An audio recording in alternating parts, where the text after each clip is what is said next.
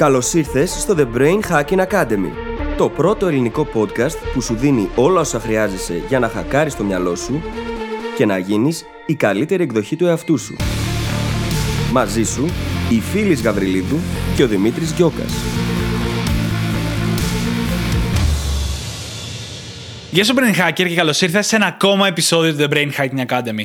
Συνεχίζοντας από το επεισόδιο της προηγούμενης εβδομάδας, το οποίο λατρέψατε, μιλάμε σήμερα για την πίεση που δεχόμαστε από το περιβάλλον μας και επικεντρωνόμαστε κυρίως στην πίεση που συχνά δεχόμαστε από την οικογένειά μας και πιο συγκεκριμένα τους γονείς μας. Ξεκινάμε λοιπόν εξερευνώντας γιατί συμβαίνει αυτό. Μιλάμε για το χάσμα γενεών και το πώς αυτό δημιουργεί περίεργες δυναμικές που συχνά οδηγούν σε συγκρούσεις και στην πίεση στην οποία μόλις ανέφερα. Στη συνέχεια, αναφέρουμε ένα μεγάλο σετ από τεχνικές, οι οποίες μπορούν να βοηθήσουν να επιληθεί αυτή η κατάσταση και αυτή η πίεση και από τις δύο πλευρές. Και πράγματα που μπορούν οι γονείς να κάνουν απέναντι στα παιδιά, αλλά και τα παιδιά απέναντι στους γονείς. Το κλειδί βέβαια είναι στην επικοινωνία. Πάνω απ' όλα όμως, δίνουμε έμφαση στο να αναπτύξουμε την αίσθηση του εαυτού μας. Την αυτοπεποίθηση δηλαδή, στο ότι πατάμε γερά στα πόδια μας και ότι οι αποφάσεις που παίρνουμε παίρνονται με λογικό και ας πούμε σωστό τρόπο. Ό,τι σημαίνει αυτό για τον καθένα. Δεν θα σου πω περισσότερο εδώ. Πρόκειται για ένα πολύ δυνατό επεισόδιο με πάρα πολλή πληροφορία. Θα σε αφήσω να πας να το ακούσεις και θα τα πούμε στην άλλη πλευρά. Καλή ακρόαση. Καλησπέρα Δημήτρη. Καλησπέρα, φίλης, τι κάνεις; Είμαι πάρα πολύ καλά, πάρα πολύ χαρούμενη. Εσύ πώς είσαι, Είμαι πάρα πολύ καλά και γενικά απολαμβάνω αυτή την περίοδο τη δουλειά. Μετά από καιρό αρχίζω και ξαναεφαρμόζω πολλές τεχνικές έτσι παραγωγικότητας. Βοηθάει που τη συζητάμε και στα live αυτές τις εβδομάδες. Και όπως έχουμε πει πολλές φορές στο παρελθόν, ξέρεις, μια περίοδο χρησιμοποιείς, μια περίοδο δεν χρησιμοποιείς, ανάλογα με το τι χρειάζεσαι ανά πάσα στιγμή. Και αυτή την περίοδο έτσι νιώθω μια περισσότερη όρεξη, καλύτερη ψυχολογία και αντίστοιχα πιο παραγωγικός και αυτό πάντα με κάνει να νιώθω καλύτερα. Και για μένα συμβαίνει ακριβώς το ίδιο και χαίρομαι πάρα πολύ, διότι όταν τα συζητάμε μεταξύ μας και με τον κόσμο, τα φρεσκάρουμε και μπορούμε και εμείς να τα εφαρμόσουμε ακόμα καλύτερα. Λοιπόν, και μια και ανέφερα τον κόσμο. Έχουμε δύο φανταστικά reviews και ανυπομονώ να σε ακούσω να τα διαβάζεις. Ναι, λοιπόν, θα ξεκινήσω με το πρώτο, το οποίο είναι από τον Σπιρέτο με τίτλο Καθημερινά κοντά σας, πέντε αστέρια. Και λέει: Χαίρομαι πολύ που η μεγάλη μας κόρη μας έφερε κοντά σας. Αρχικά να πω ότι τι υπέροχο ήταν τα παιδιά μας στείλουν στους γονείς τους. Ναι, ναι. Τρελαίνομαι. Συνεχίζω. Έχετε γίνει μια συνήθεια όμορφη που μας δίνει τροφή για τη σκέψη μας ενάντια στην καθημερινότητά μας. Εύχομαι να έχετε υγεία και κέφι για πολύ, πολύ ακόμα. Ευχαριστούμε πάρα πολύ. Πάρα, πάρα πολύ. Και ευχόμαστε τα ίδια. Ε, εννοείται και επίσης όχι ενάντια στην καθημερινότητα, μαζί με την καθημερινότητα γιατί την κάνουμε καλύτερη. Ναι, ναι, ακριβώς, ακριβώς. Και να διαβάσουμε και το δεύτερο, το οποίο είναι από τον Χρόνι 7, Χρόνι 7, με τίτλο Top θέματα που ενδιαφέρουν όλους, ελληνική προσπάθεια. Πέντε αστέρια. Και λέει: Καταπληκτικό και σούπερ ενδιαφέρον podcast με αποστάγματα σοφίας και πρακτικών συμβουλών από τη συμπεριφορική επιστήμη, την ψυχολογία και τον τομέα της αυτοβελτίωσης.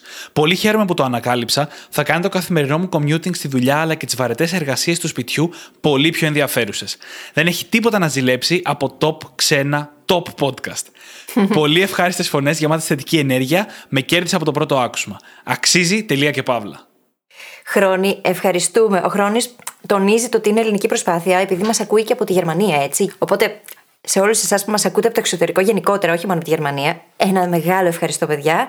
Και Χρόνη, να σε καλά, τι υπέροχα Τι λόγια. υπέροχο review και τι υπέροχα λόγια, πραγματικά κάτι τέτοια μας κλαβώνουνε. Και αυτά που μας λέτε στα live μας κλαβώνουν, παιδιά, δεν φαντάζεστε. Μετά καθόμαστε και τα συζητάμε μεταξύ μας και κοιτιόμαστε. Με χαιρόμαστε. απορία. Για μας το είπαν. και χαιρόμαστε. και είναι Ναι. μεγάλη διαφορά, ειδικά όταν μας το γράφετε έτσι, όταν μας το λέτε στα live. Ερχόμαστε σε πιο απευθεία σύνδεση. Πολύ περισσότερο από ένα απλό σχόλιο μας αρέσει. Αυτά μας μιλάνε στην ψυχή. Οπότε, αν μπορείτε, εμείς κερδίζουμε από αυτό. Είναι ένας από τους τρόπους που κερδίζουμε και συνεχίστε να μας κάνετε reviews για να τα διαβάσουμε στον αέρα. Ναι, και σήμερα έχουμε ένα φανταστικό θέμα. Πριν όμως πάμε στο θέμα, θέλουμε να σας ζητήσουμε, αν δεν μας έχετε κάνει follow ακόμα στο Instagram, να έρθετε και να μας κάνετε και εκεί ένα follow, Brain Hacking Academy. Θα εμφανίσει φυσικά το Academy, το δικό μας account. Θα βρείτε πάρα πολλά hacks, tips, έμπνευση, γέλιο. Κάθε Τετάρτη έχουμε live και τα λέμε εκεί ζωντανά όλοι μαζί. Και γενικά ελάτε και από εκεί. Και γενικά έχουμε αρχίσει και βάζουμε και original υλικό στο Instagram. Πολλά πράγματα μπορεί να έχουν ξαναφερθεί σε κάποιο σημείο στο podcast. Εννοείται ότι θα τα βρείτε παντού. Αλλά έχουμε πολύ original υλικό εκεί που το βγάζουμε αυτή τη στιγμή. Κάνουμε τα live μας κάθε εβδομάδα. Αποκτάει τη δικιά του υπόσταση. Και ελάτε και εκεί. Να είμαστε παντού μαζί. Λοιπόν, το σημερινό επεισόδιο συνδέεται με το προηγούμενο Στο προηγούμενο επεισόδιο συζητήσαμε το τι να κάνει κανείς αν δεν του αρέσει αυτό που σπουδάζει ή αυτό που κάνει επαγγελματικά. Σε αυτό το επεισόδιο θα εστιάσουμε στο πώς να διαχειριστεί κανείς την πίεση από το περιβάλλον.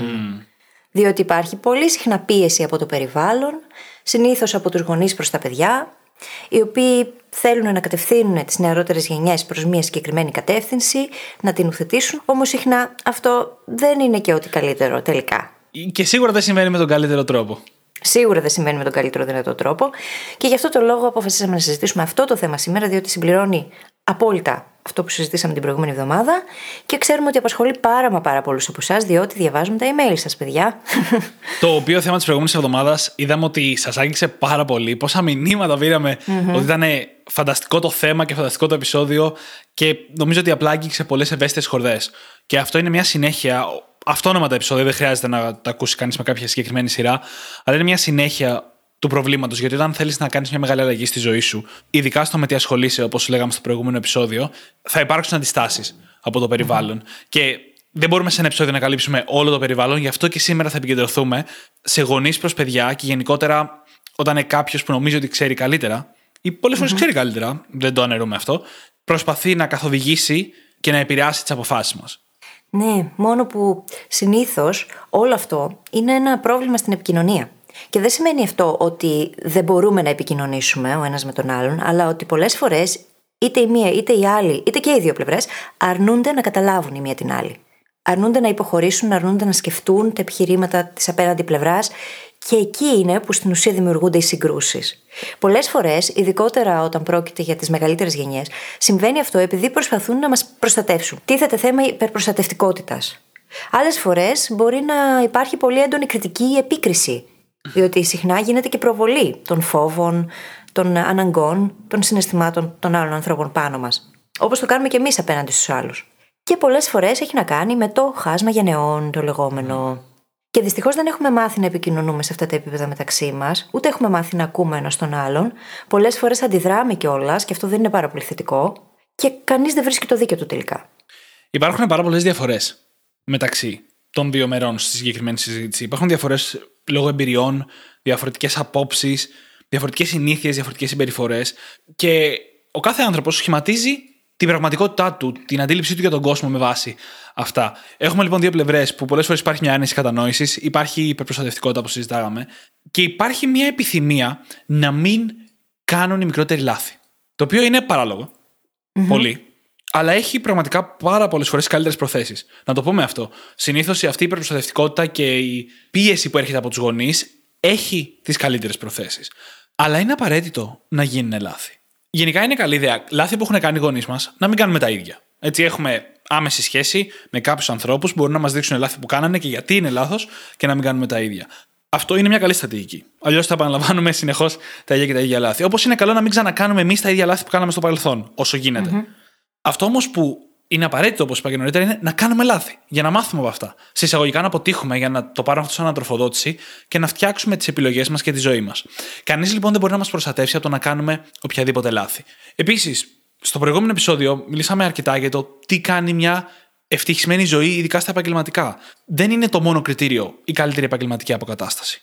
Είναι ένα βασικό κριτήριο, αλλά είναι ένα από τα τρία βασικά κριτήρια που αναφέραμε την προηγούμενη φορά. Πολύ συνοπτικά, τι μας αρέσει, και τι αξίζει για μας. Δύο, σε τι είμαστε καλοί ή σε τι θέλουμε να γίνουμε καλοί, και ας πάρει λίγο χρόνο. Και τρία, τι θα μας φέρει η οικονομική αποκατάσταση, δηλαδή το τι εκτιμάει ο κόσμος. Και ενώ στην πραγματικότητα έχουμε πάντα τα ίδια συμφέροντα, μερικές φορές αυτά βγαίνουν διαφορετικά, γιατί κάποια πλευρά δίνει περισσότερη σημασία σε ένα κομμάτι. Οι γονείς, ας πούμε, στην επαγγελματική αποκατάσταση, εμείς μπορεί στο να κάνουμε μόνο αυτό που μας νοιάζει, χωρίς να σκεφτόμαστε την επαγγελματική Όλα έχουν το χώρο τους. Όλα έχουν το χώρο τους, όλα παίζουν ρόλο. Και αυτό που χρειάζεται οπωσδήποτε να καταλάβουμε, και ειδικότερα όταν είμαστε νεότεροι, δεν το καταλαβαίνουμε τόσο εύκολα, οι προσδοκίες των άλλων δεν είναι δικές μας. Αυτά που θέλουν οι άλλοι από εμάς δεν είναι δική μας υποχρέωση ούτε δικό μας πρόβλημα. Και αυτό είναι πολύ ουσιώδες και θεμητό το να το κατανοήσει κανείς όσο πιο νωρίς γίνεται.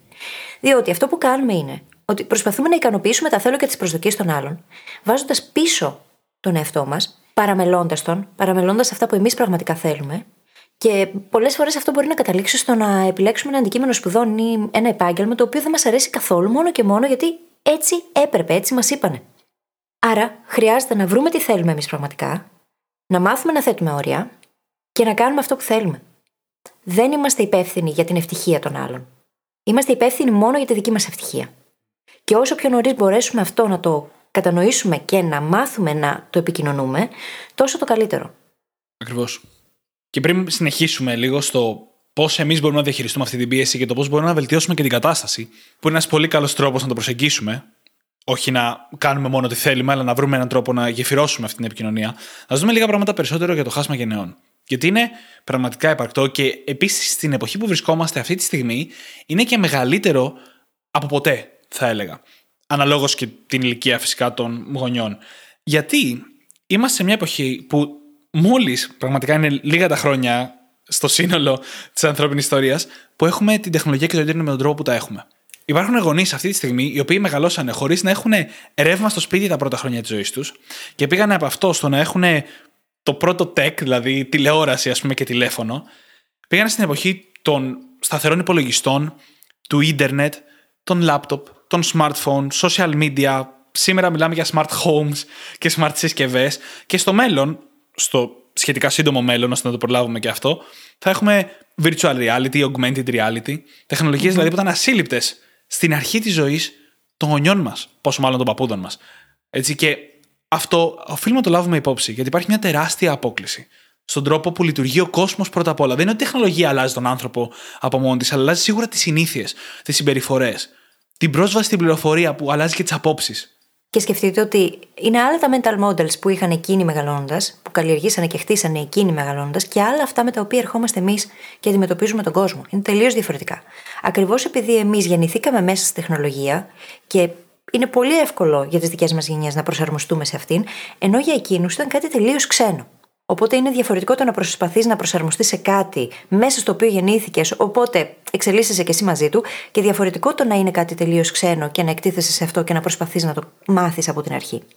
Ακριβώς. Και αυτό από μόνο του, στην ουσία, αρχίζει και μεταφράζεται και σε ψυχολογικό επίπεδο και σε διάφορα άλλα πράγματα, τα οποία δημιουργούν απόσταση μεταξύ μας στο πόσο γρήγορα σκεφτόμαστε, στο πώς βλέπουμε τα πράγματα, στο πώς ενημερωνόμαστε, στο πώς σκεφτόμαστε την πολιτική, στο πώς σκεφτόμαστε τα πάντα, έτσι. Ε, ένα πολύ σημαντικό θέλω να προσθέσω σε αυτή τη λίστα είναι στο πόσο εύκολα και με ποιον τρόπο βγάζουμε συμπεράσματα.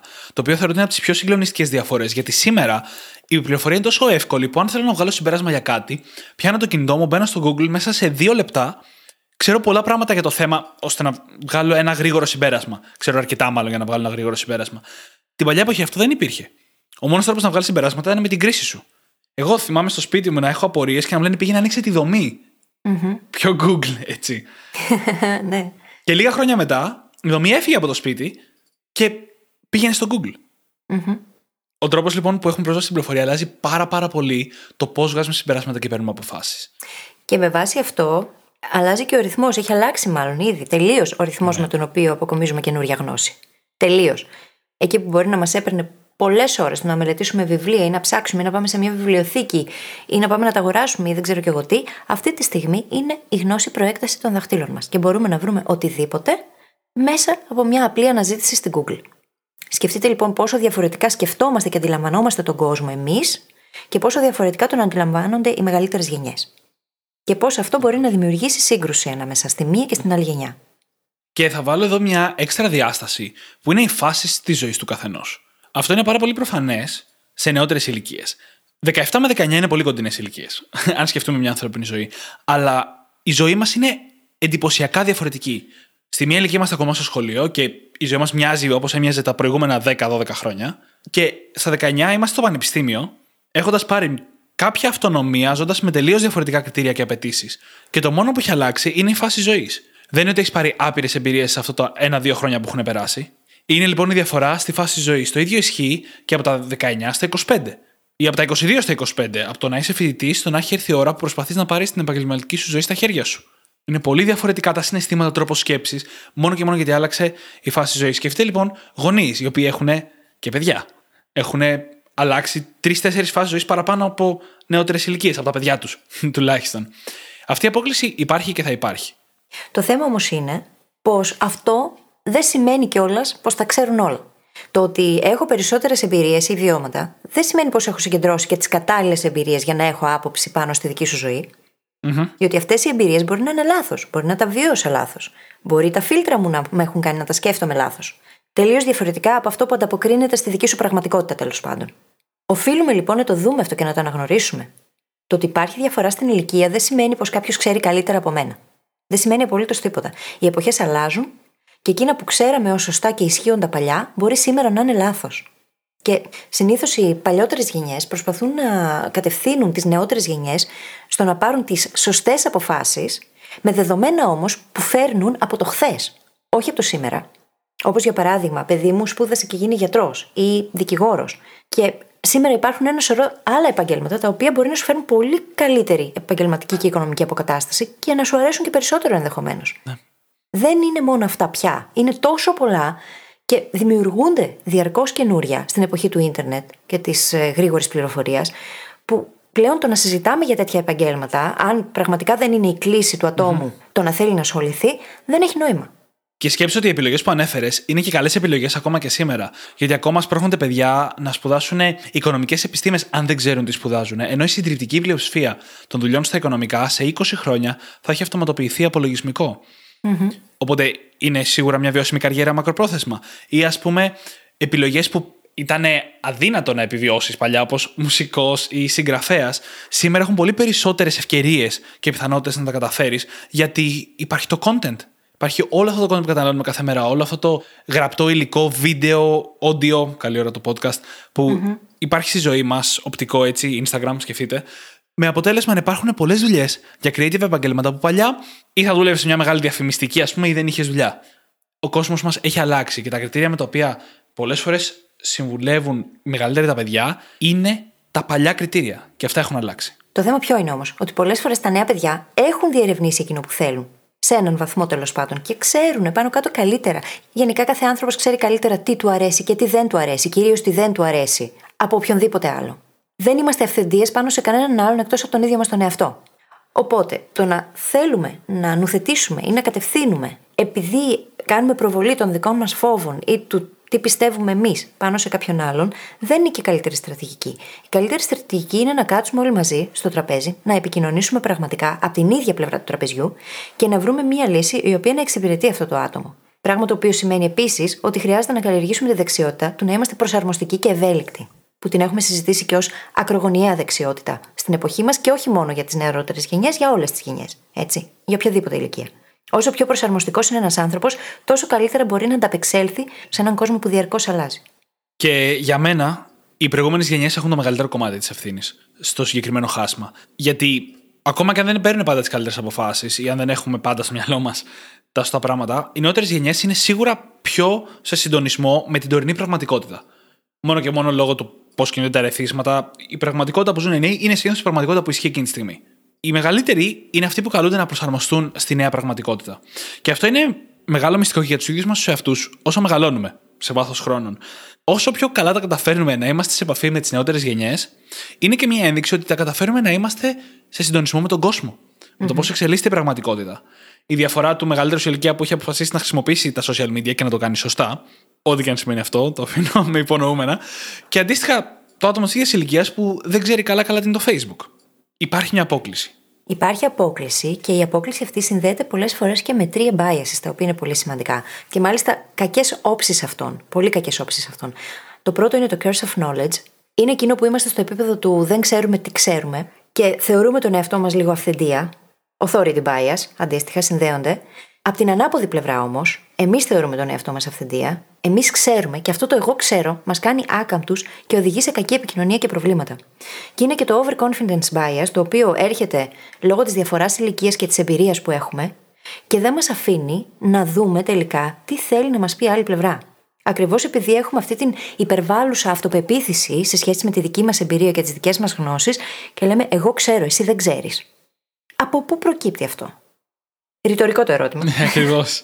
Ακριβώς. Είναι, είναι ένα πολύ αρνητικό σετ από φίλτρα και biases στα οποία πέφτουμε, το οποίο όμως μας οδηγεί, ξεκινώντας λίγο να δούμε και το πώς μπορούμε να διαχειριστούμε όντως αυτή την πίεση από το περιβάλλον, μας οδηγεί στο γεγονός ότι η πίεση αυτή είναι αναπόφευκτη.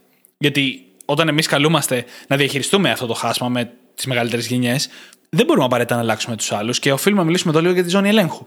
Ότι δεν είναι στη ζώνη ελέγχου μας το τι σκέφτονται, τι μας λένε και τι πιστεύουν οι γονείς μας, ας πούμε. Δεν μπορούμε να κάνουμε κάτι απευθείας. Γι' αυτό το πολύ να το επηρεάσουμε αν διαχειριστούμε σωστά την επικοινωνία, αλλά σε καμία περίπτωση δεν μπορούμε να το ελέγξουμε. Οπότε αυτή η πίεση με τον ένα ή με τον άλλο τρόπο πάντα θα υπάρχει. Και αυτό που έχει σημασία είναι πώς εμείς αντιδρούμε σε αυτή και τι κάνουμε εμείς με αυτή την πίεση. Εκεί είναι όλη η δικιά μας δύναμη. Εκεί ακριβώς είναι και το είπαμε και νωρίτερα. Η ευτυχία των άλλων και η δική τους ψυχική ηρεμία δεν είναι δικό μας καθήκον. Το καθήκον το δικό μας, το προσωπικό μας καθήκον απέναντι στον εαυτό μας, είναι η δική μας ψυχική ηρεμία και η δική μας ευτυχία. Αν αυτό δεν είναι σε προτεραιότητα, δεν θα είναι και όλα τα άλλα.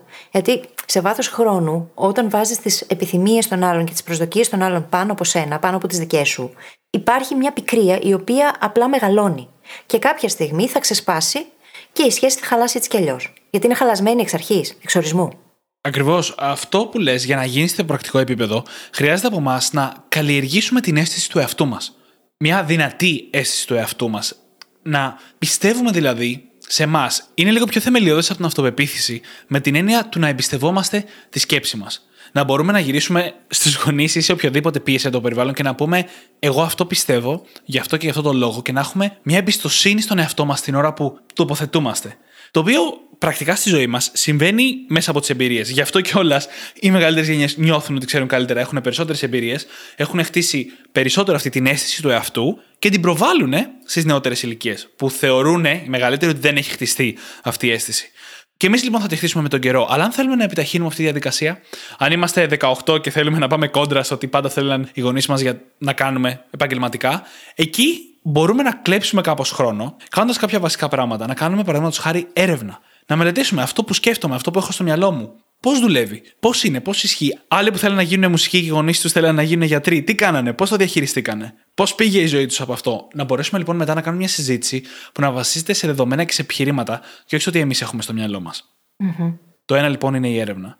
Το δεύτερο είναι να αμφισβητούμε τη σκέψη μας. Σε οποιαδήποτε ηλικία και να είμαστε, η σκέψη μας έχει πολλά προβλήματα. Έχουμε μιλήσει για τα biases πάρα πολλές φορές. Δεν είναι αξιόπιστη. Οπότε εμείς οι ίδιοι πρώτα πρέπει να την αμφισβητήσουμε. Κάνοντας το αυτό, πρώτα απ' όλα θα εντοπίσουμε τυφλά σημεία. Αρκετά από αυτά. Δεύτερον, όταν έρθουν αντεπιχειρήματα από την απέναντι πλευρά, είμαστε έτοιμοι. Τα έχουμε ήδη σκεφτεί, έχουμε ήδη καταλάβει που υπάρχει πρόβλημα, που δεν υπάρχει και μπορούμε να το επικοινωνήσουμε. Και εννοείται ότι όπου βρίσκουμε λάθη, επιβεβαιώνουμε το σωστό. Μαθαίνουμε και κάνουμε έρευνα για να βρούμε το σωστό. Και τέλος, είναι το self-signaling. Το τι δείχνουμε στον εαυτό μας. Αυτό θέλει λίγο περισσότερο χρόνο. Αλλά τι σημάδια δείχνουμε στον εαυτό μας. Να μπορέσουμε να γυρίσουμε στους γονείς, αφού αυτό το παράδειγμα χρησιμοποιούμε κυρίως σε αυτό το επεισόδιο, και να πούμε: Κοίτα να δεις, δεν είμαι επιπόλαιος. Δεν κάνω επιπόλαιες κινήσεις, ούτε παίρνω επιπόλαιες αποφάσεις. Και το ιστορικό μου το αποδεικνύει. Για να το πούμε αυτό, για να μπορούμε να το πούμε αυτό, έχουμε δείξει στον εαυτό μας ότι αυτό ισχύει. Ναι. Και σε ό,τι αφορά στο θέμα της αμφισβήτησης της ίδιας, μπορούμε να παίξουμε λιγάκι με τα δεδομένα που έχουμε. Να πούμε, ωραία, τι λέει η απέναντι πλευρά, τι είναι αυτό με το οποίο εγώ δεν συμφωνώ; Και να πάρουμε ένα 24ωρο, το κάνουν πολλοί επιστήμονες αυτό, να πάρουμε ένα 24ωρο στο οποίο θα προσποιούμαστε ότι εμείς συμφωνούμε με εκείνη την πλευρά. Και να βρούμε όλα τα επιχειρήματα υπέρ και κατά. Να προσποιηθούμε ότι εμείς πιστεύουμε αυτό που μας λένε. Και να δούμε πού είναι το σφάλμα; Υπάρχει σφάλμα; Μήπως υπάρχουν και μικρά διαμαντάκια σε αυτό που μου λένε οι γονείς μου, ας πούμε; Μήπως χρειάζεται να το δω κι αλλιώς; Μήπως θα μπορούσαν και εκείνοι να το δουν αλλιώς. Αλλά έχοντας κάνει αυτή την αλλαγή οπτικής, μπορούμε πολύ πιο εμπεριστατωμένα να πάμε και να συζητήσουμε. Και αυτό που λες δίνει ένα πολύ σημαντικό point, φέρνει μάλλον ένα πολύ σημαντικό point στο τραπέζι, ότι αρκετές φορές, σε κομμάτια τουλάχιστον, μπορεί να έχουν δίκιο.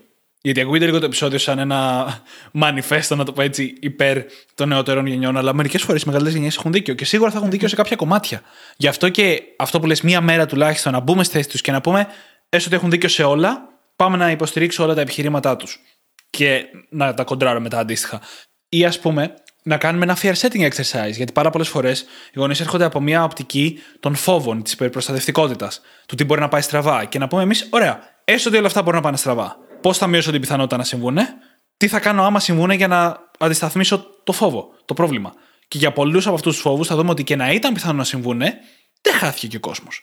Κάποια από αυτοί όμως θα είναι σημαντικοί και θα πρέπει να έχουμε ένα πολύ συγκεκριμένο σχέδιο για να τους προσπεράσουμε. Και όλο αυτό που λες είναι σημαντικό κομμάτι της ίδιας της έρευνας. Έρευνα δεν σημαίνει μόνο το να δούμε τι έχει γίνει, ποιος το έχει κάνει, τι έχει κάνει. Σημαίνει και να ερευνήσουμε λίγο τις δικές μας επιλογές. Να δούμε εμείς τι μπορούμε να κάνουμε μέσα στην κατάσταση με τα δεδομένα που έχουμε.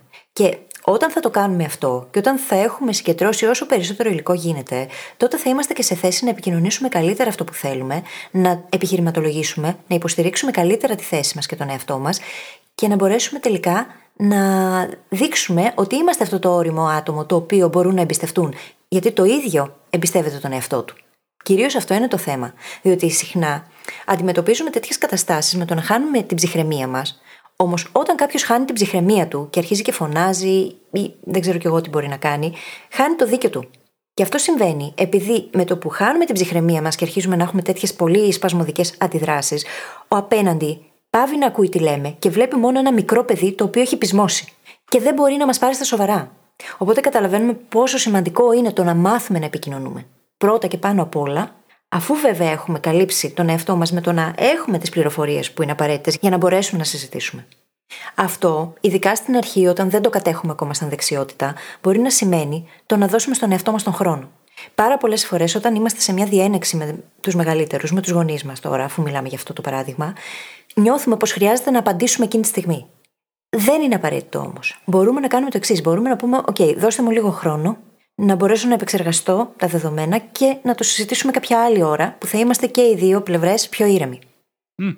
Και αυτό σκέψου θα ήταν και ένα ιδανικό σενάριο να το επικοινωνήσεις. Γενικά η δεξιότητα του να παίρνεις χρόνο είναι δεξιότητα κλειδί όσο πιο συναισθηματικός ή συναισθηματική είσαι. Δηλαδή, να μπορείς με κάποιο τρόπο να μην λύσεις το θέμα και να μην επικοινωνήσεις εκείνη τη στιγμή. Γιατί αυτές οι καταστάσεις, αυτές οι συζητήσεις που δημιουργούν την πίεση έχουν πάντα έντονα συναισθήματα και πάντα conflict. Και μία από τις βασικότερες συμβουλές είναι ότι ποτέ το κακό conflict δεν πρόκειται να βοηθήσει την κατάσταση. Απλά θα δημιουργεί περισσότερο. Θα δημιουργεί περισσότερο πείσμα και τις δύο πλευρές να στυλώνουν τα πόδια τους και περισσότερη αντίδραση ίσως. Μπορεί να μας συμβουλεύουν για κάτι που είναι καλό για μας και μόνο και μόνο από αντίδραση να μας γυρίσει boomerang και να κάνουμε το αντίθετο. Οπότε το να παίρνουμε χρόνο και να λέμε είτε ιδανικά, ξέρεις τι δώσαμε λίγο χρόνο και να λένε είναι πάρτον, αλλά ακόμα και σε περιπτώσεις που αυτό δεν δουλεύει. Που δεν θα μας αφήνουν ας πούμε, να διακόψουμε τη συζήτηση κτλ. Μπορούμε απλά να σταματήσουμε να μιλάμε με το ζόρι και να ξαναπιάσουμε το θέμα ήρεμη για να μπορέσουμε να επικοινωνήσουμε καλύτερα αυτό που έχουμε να πούμε. Είναι μια δεξιότητα κλειδί στην επικοινωνία μέχρι να φτιάξουμε την επικοινωνία μας. Mm-hmm. Γιατί ναι. σίγουρα το να φτιάξει την επικοινωνία σου είναι ένα μεγάλο ταξίδι. Παίρνει πολύ καιρό και αυτή τη στιγμή όλοι κάνουμε λάθη. Όσο και να τη φτιάχνουμε, ακόμα κάνουμε λάθη. Αν λοιπόν παίρνουμε το χρόνο, μπορούμε να επικοινωνούμε καλύτερα, νυφάλιοι πλέον από τα συναισθήματα. Και εδώ έρχεται να συμπληρώσει το puzzle και το timing, έτσι. Το να βρούμε την κατάλληλη στιγμή για να κάνουμε αυτές τις συζητήσεις. Δεν είναι όλες τι στιγμές κατάλληλες. Αν για παράδειγμα βλέπουμε ότι ο απέναντι είναι εκνευρισμένος, είχε μια δύσκολη μέρα στη δουλειά, δεν είναι ακριβώς η κατάλληλη στιγμή το να πάμε εμείς και να συζητήσουμε το πρόβλημα που έχουμε. Μόνο λάδι στη φωτιά θα ρίξουμε, τίποτα παραπάνω. Mm. Στην ουσία είναι σαν να προκαλούμε τον απέναντι και τον εκνευρίζουμε ακόμη περισσότερο με αυτό. Πάντα υπάρχει καλό timing. Αν έχουμε το νου μας να το βρούμε, έτσι. Mm. Και αν ξέρεις αυτά τα δύο τελευταία κομματάκια που έχουμε μιλήσει για την επικοινωνία, όλα αυτά που λέμε τώρα, στο τελευταίο κομμάτι του επεισοδίου, μου φαίνεται ότι ταιριάζουν πάρα πολύ σε κάτι πολύ παραπάνω από το πείσμα από το περιβάλλον και τη σχέση γονιών, παιδιών και όταν θες να επικοινωνήσεις κάτι τέτοιο. Είναι πραγματικά αυτά που χρειάζονται για να μπορέσουμε να πατήσουμε γερά στα πόδια μας και να πάρουμε τις δικές μας αποφάσεις. Κόντρα σε κάθε άποψη, σε κάθε έναν που λέει δεν μπορώ, έτσι να το φέρουμε και λίγο στο μανιφέστο, σε κάθε δικιά μας αμφιβολία, το να χτίσουμε αυτή τη δυνατή αίσθηση του εαυτού και το να μάθουμε να τα επικοινωνούμε και στους γύρω μας, εννοείται, θα μας δώσει τη δυνατότητα να μπορούμε να πάρουμε τις δικές μας αποφάσεις με περισσότερη αυτοπεποίθηση. Και να θυμίσω ότι η δράση είναι αυτή που φέρει την αυτοπεποίθηση. Δηλαδή να τα τολμήσουμε τα πράγματα, να δούμε πώς πάνε, να μάθουμε από αυτά, να χτίσουμε την αυτοπεποίθηση. Είναι και αυτό κομμάτι που γυρνάει πίσω στο να χτίσουμε αυτή τη δυνατή αίσθηση του εαυτού. Και θα πω κάτι σε αυτό το σημείο το οποίο θα φανεί λίγο αυστηρό ή πολύ αυστηρό, έχει άμεση σχέση με τη ζώνη ελέγχου και αφορά όλους. Όχι μόνο τις μεγαλύτερες γενιές και τις μικρότερες. Όπου λέμε δεν ήξερα, δεν μου το έμαθαν, μου έκαναν αυτό όταν ήμουν μικρή ή μικρός, αυτά όλα δεν αποτελούν ελαφρυντικό. Έχουμε πάντα την επιλογή να μάθουμε και είμαστε αποκλειστικά υπεύθυνοι για τις επιλογές μας. Τόσο εκείνες που κάνουμε συνειδητά, όσο και εκείνες που κάνουμε υποσυνείδητα επειδή δεν ψάξαμε να βρούμε και να μάθουμε και να δούμε πώς μπορούμε να το κάνουμε καλύτερα. Δεν φταίνε οι άλλοι. Δεν υπάρχει δεν ήξερα. Υπάρχει ότι, okay, δεν ήξερα, άρα ποιος ήταν υπεύθυνος για να το μάθω, κάποιος άλλος; Σε καμία περίπτωση. Αυτό είναι μέσα στη ζώνη ελέγχου. Οπότε καλό είναι να σταματήσουμε να επιρρίπτουμε ευθύνες και όπου λέμε δεν ήξερα, να πούμε: Ωραία, τι μπορώ να κάνω τώρα, πώς μπορώ να το βελτιώσω αυτό, πώς μπορώ να διορθώσω το λάθος; Πόσες φορές έχουμε ακούσει γονείς να λένε κάτι τους στυλ Εμείς έτσι το μάθαμε. Ναι. Ή εγώ έτσι το έζησα. Και αυτό που λες συμφωνώ απόλυτα. Θα βάλω ένα μικρό αστερίσκο και θα πω ότι είναι δύσκολο στη στιγμή μέσα. Δηλαδή, την ώρα που γίνεται μια συζήτηση, την ώρα που βιώνεις την πίεση, ισχύουν συγκεκριμένα δεδομένα εκείνη τη στιγμή. Οπότε αυτό που θα πάρεις είναι τα πιστεύω και απόψεις που ισχύουν εκείνη τη στιγμή. Αλλά σε λίγο πιο μακροπρόθεσμη εικόνα και λίγο πιο μακροσκοπικά, είναι υποχρέωση του καθένα και των μεγαλύτερων γενιών, όπως είπα νωρίτερα, λίγο περισσότερο για μένα, να μάθουν να ενημερωθούν και να προσαρμοστούν. Αν είσαι μεγαλύτερος και έχεις την ωριμότητα και την αυτοπεποίθηση ότι μπορείς να συμβουλέψεις, είναι και δικιά σου ευθύνη να μάθεις ό,τι χρειάζεται για να συμβουλεύεις καλύτερα. Mm-hmm. Ενώ αν είσαι από την απέναντι πλευρά, είναι αυτό που λέγαμε, το αντίστοιχο είναι αυτό που λέγαμε με την αίσθηση του εαυτού. Ναι, ναι, ναι. Και ακριβώς γι' αυτό το λέμε τώρα. Γιατί όταν το γνωρίζει κάποιος και έχει επίγνωση αυτού, τα πράγματα αλλάζουν. Διότι το έχει στο μυαλό του και είναι πιο πιθανό την επόμενη φορά που θα πει Δεν ήξερα ή εγώ έτσι το έμαθα αυτό. Λίγο αργότερα να κάτσει και να το σκεφτεί και να πει Α, okay, το είπα αυτό όμως. Δεν ήταν και ό,τι καλύτερο μπορούσα να πω. Δεν ήταν η καλύτερη μου αντίδραση. Μπορώ να το κάνω καλύτερα. Τι χρειάζεται να αλλάξω; Τι μπορώ να μάθω; Και δεν είναι κακό να ρωτάμε, έτσι. Για τα πράγματα που δεν γνωρίζουμε, δεν είναι καθόλου κακό να ρωτάμε. Μπορούμε να κάνουμε mentoring εμείς τα παιδιά, ως μεγαλύτεροι, και τα παιδιά σε εμάς, αντίστοιχα, να μας διδάξουν πράγματα τα οποία εμείς δεν κατέχουμε. Mm. Δεν είναι κακό το να παραδεχτείς ότι δεν ξέρεις. Ο καλύτερος δάσκαλος είναι εκείνος που τολμάει να πει δεν ξέρω. Ακριβώς επειδή είναι ανοιχτό στο να διδαχτεί και να μάθει. Mm. Ο άνθρωπος που λέει Εγώ ξέρω και έχει κλειδώσει τελείως το μυαλό του, μπορεί να γίνει έως και επικίνδυνος. Είναι λίγο εγωιστικό, θα έλεγα, και αλαζονικό να πιστεύουμε μόνο ότι σαν γονείς έχουμε να δώσουμε στα παιδιά, ας πούμε. Είναι κάπως αλαζονικό, γιατί όντως τα πρώτα 18-20 χρόνια, και συν πλην, δίνουμε στα παιδιά. Και γίνεται mentoring από τους γονείς προς τα παιδιά με αυτή την κατεύθυνση. Σε εκείνο το σημείο όμως, χοντρικά, αρχίζουν τα παιδιά να έχουν πράγματα να μάθουν και σε εμάς. Αν, ας πούμε, πάει ένα παιδί να πει στους γονείς ότι θέλω να ασχοληθώ με το marketing, με τα social media, και γονείς είναι σε φάση, τι είναι αυτό, παιδί μου, δεν καταλαβαίνω, πήγαινε γίνει δικηγόρος. Κάποιος πρέπει, το παιδί στην προκειμένη περίπτωση, να πιάσει το γονιό και να το εξηγήσει πώς δουλεύουν τα social media, πώς δουλεύουν οι δουλειές στα social media, πώς δουλεύει το marketing και γιατί είναι βιώσιμη καριέρα. Ή αντίστοιχα η συγγραφή. Σήμερα που υπάρχουν ανάγκες για τόσα κείμενα με τόσο content, πώς αυτό δουλεύει. Ένα λοιπόν, τα παιδιά πρέπει να έχουν κάνει την έρευνά τους και να ξέρουν να τα εξηγήσουν αυτά. Και εννοείται ότι οι γονείς πρέπει να είναι δεκτικοί να κάτσουν να ακούσουν. Και να τα ακούσουν χωρίς τα φίλτρα του Όχι, μου τώρα τι μου λέει, ας πάει να γίνει δικηγόρος. και μάλιστα είναι καλό πάντα να προσπαθούμε να βρίσκουμε αναλογίες με πράγματα που η άλλη πλευρά θα κατανοήσει κιόλας. Το να προσπαθώ να εξηγήσω στη γιαγιά μου το πώς λειτουργούν τα social media με παραδείγματα από την σημερινή εποχή και όχι από τη δική της εποχή, τα οποία θα μπορέσει να τα συνδέσει πολύ πιο εύκολα, είναι λάθος. Έχω χάσει την προσοχή της. Δεν θα καταλάβει. Και εδώ ένα ωραίο mental model είναι εκείνη η ερώτηση που δίνουμε στους μαθητές μας πολλές φορές. Πώς θα το εξηγούσες αυτό σε ένα πεντάχρονο παιδί ή σε μια 85χρονη γιαγιά; Πώς; Αν μπορείς να το εξηγήσεις με τέτοιο τρόπο, σημαίνει ότι και ο απέναντι θα καταλάβει, πόσο μάλλον και εσύ ο ίδιος θα το έχεις καταλάβει ακόμα Και εδώ πέρα έχει άμεση εφαρμογή αυτό. Διότι το να βρεις τέτοιες αναλογίες είναι πάρα πολύ Και από τη νεότερη γενιά στη μεγαλύτερη και το αντιστροφο Και για να το φέρω αυτό σαν ένα παράδειγμα, αν κάποιος θέλει να εξηγήσει το παράδειγμα που πάμε νωρίτερα με τα social media και να κάνει social media marketing και πάει να φτιάξει ένα μικρό agency, να κάνει freelancing πάνω σε αυτό. Οι γονείς που έχουν συνηθίσει να είναι στην ίδια δουλειά για πάρα πολλά χρόνια, ας πούμε, θα δυσκολευτούν να το καταλάβουν αυτό το σύστημα. Αν όμως αρχίσεις και χρησιμοποιείς λέξεις όπως ελεύθερος επαγγελματίας, μια μικρή διαφημιστική πρακτικά που δουλεύει έτσι και έτσι, είναι πιο πιθανό να το συνδέσουν οι άλλοι με πράγματα που καταλαβαίνουν. Όταν εγώ εξήγησα στους γονείς μου πρώτη φορά το podcasting, χρησιμοποίησα μία μίξη ραδιοφώνου και συγγραφή, στο να γράφεις ένα βιβλίο. Mm-hmm. Ω δύο μοντέλα που τα ξέρουν στη ζωή τους, εννοείται, και ήταν πιο εύκολο να καταλάβουν τι είναι το podcasting και τι είναι αυτό που κάνουμε στο Brain Hacking Academy, στα πλαίσια της συζήτησης. Ναι.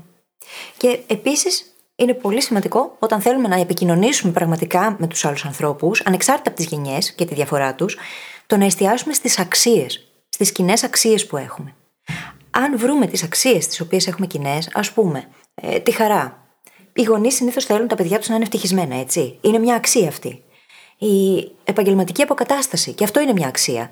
Αν μπορέσουμε να επικοινωνήσουμε σε αυτά και να δείξουμε ότι ναι, εδώ τα βρίσκουμε, μετά θα πάμε και στα specifics. Θα βρούμε και τρόπος στις λεπτομέρειες να επικοινωνήσουμε καλύτερα. Και σκεφτεί αξίες που είναι και λίγο πιο πρακτικά εφαρμόσιμες στη συζήτηση, όπως η σκληρή δουλειά. Mm-hmm. Μια οικογένεια που έχουν και οι δύο πλευρές σαν αξία τη σκληρή δουλειά, θα είναι πιο εύκολο να πεις: Κοίτα να δεις, το βλέπεις έτσι, αλλά σκέψου ότι με τη σκληρή δουλειά που εγώ έχω σκοπό να ρίξω, θα γίνει αυτό και αυτό. Φέρνεις λοιπόν στην επικοινωνία κάποια πράγματα που είναι κοινά και είναι αξίες. Οι αξίες είναι λίγο πιο εύκολο να μην υποφέρουν από το χάσμα γενναιών. Υποφέρει το πώς εμφανίζονται στη ζωή μας πολλές φορές, αλλά όχι οι ίδιες οι αξίες. Και όλο αυτό το είπαμε και στην αρχή σχεδόν, ότι ξεκινάει από τη λογική του να θέλουμε ο ένας να κατανοήσει την άλλη πλευρά. Να καταλάβεις η άλλη πλευρά από πού σε συμβουλεύει και εκείνη η πλευρά να καταλάβει εσύ από πού έρχεσαι, που λέμε. Και όλα αυτά που είπαμε και νωρίτερα, με το να χρησιμοποιήσει αναλογίες κτλ., είναι ένας τρόπος να δείξεις ενσυναίσθηση.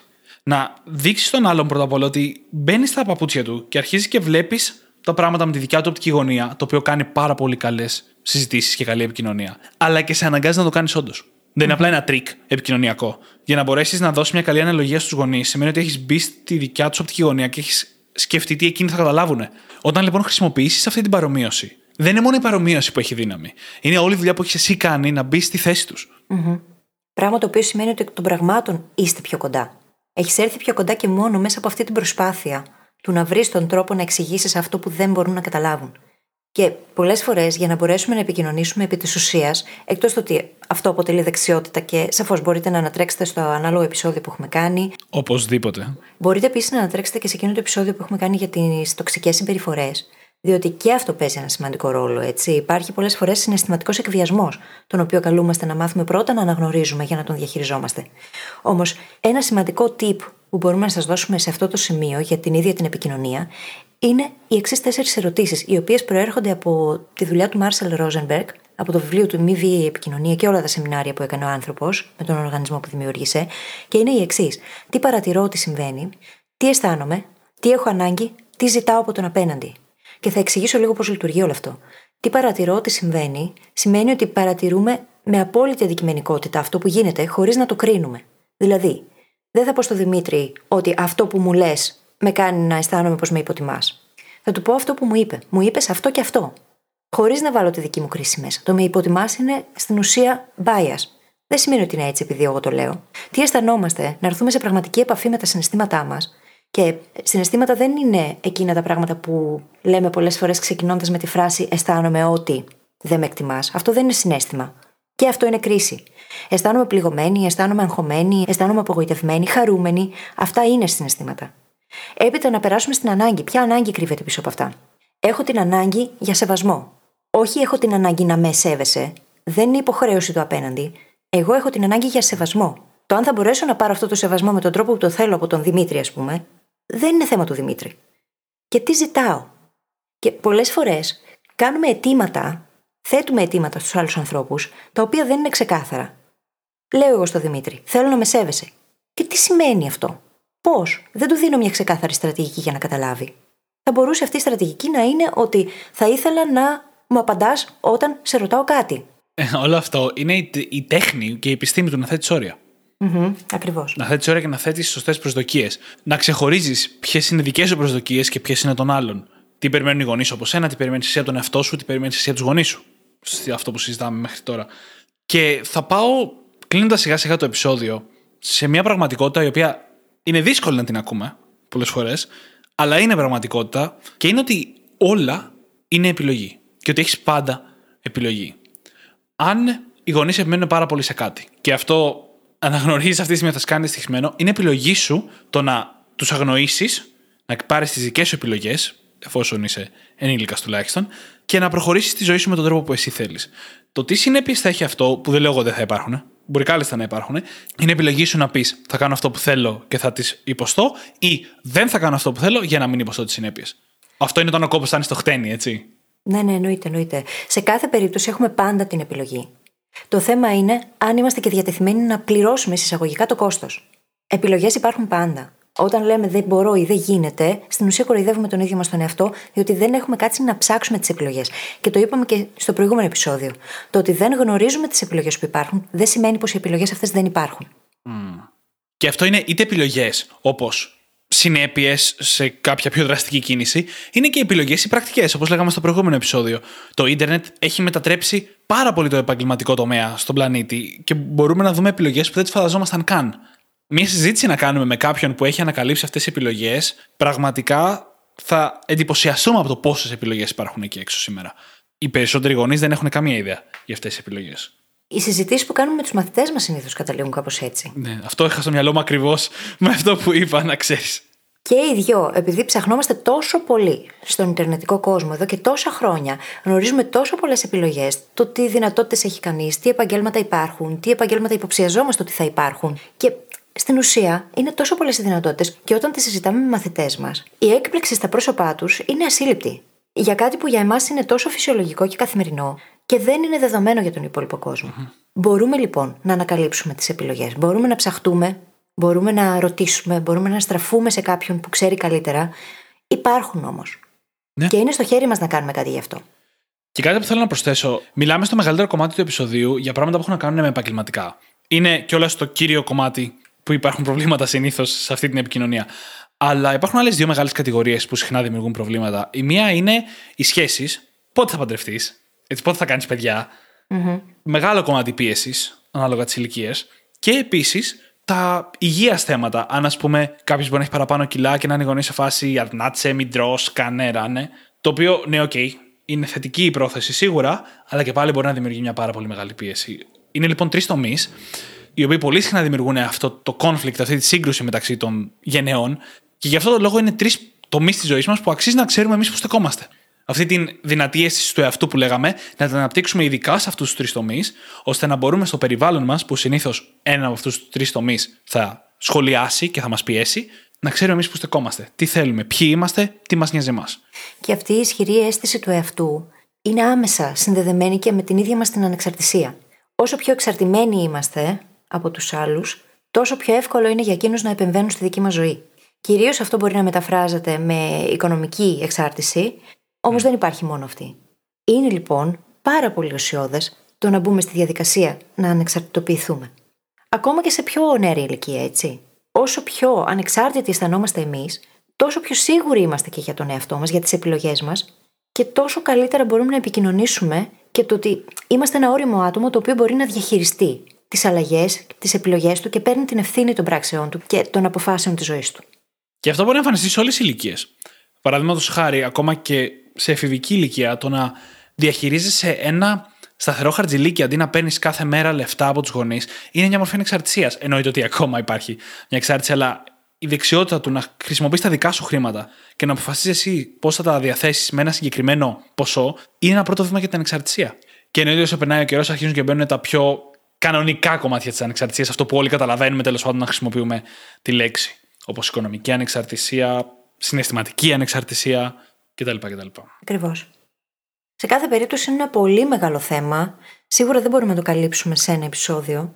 Και είναι πολύ μεγάλη συζήτηση όλο αυτό. Δεν έχει να κάνει μόνο με το χάσμα γενεών. Πολλές φορές, σε πολλές περιπτώσεις, το περιβάλλον προσπαθεί να ελέγξει τη δική μας συμπεριφορά, τις αποφάσεις μας Ναι, ναι. και καλούμαστε να βρούμε τρόπους να ανταπεξέλθουμε σε αυτό. Σίγουρα μπορεί κανείς να μάθει να το κανει Και σίγουρα έχει την υποχρέωση να το κάνει. Απέναντι στον ίδιο τον εαυτό, έτσι. Γι' αυτό κιόλα νωρίτερα, στο σημείο που μιλάγαμε για την αίσθηση του εαυτού, είπα ότι αυτό μοιάζει σαν κάτι που φεύγει πολύ περισσότερο από το χάσμα γενεών. Είναι η λογική και η στρατηγική με την οποία πάντα μπορούμε να έχουμε τη δύναμη της άποψής μας. Και χτίζεται σίγουρα με τις εμπειρίες, θετικές και αρνητικές, αλλά χτίζεται, επιταχύνεται μάλλον το χτίσιμό του με πράγματα όπως η έρευνα, η αυτοαμφισβήτηση, η δουλειά με τον εαυτό και με τις γνώσεις μας. Ακριβώς. Και με αυτό νομίζω μπορούμε να κλείσουμε και το επεισόδιο. Μπορούμε να το κλείσουμε και Όπως πάντα, θα βρείτε τις σημειώσεις του επεισοδίου μας στο site μας στο brainhackingacademy.gr. Και θα σας ζητήσουμε να κάνετε subscribe στην εφαρμογή που έχετε βρει και μας ακούτε, να μας αφήσετε ένα φανταστικό πεντάστερο review που θα διαβάσουμε στον αέρα για να χαρείτε κι εσείς, να χαρούμε κι εμείς και να χαρούν όλοι. Και φυσικά κάντε και μια μικρή πράξη αγάπης. Αρπάξτε τα κινητά των φίλων σας και δείξτε τους πώς μπορούν να γίνουν και εκείνοι brain hackers. Σας ευχαριστούμε πάρα πολύ που ήσασταν μαζί μας και σήμερα και σας ευχόμαστε καλή συνέχεια. Καλή συνέχεια!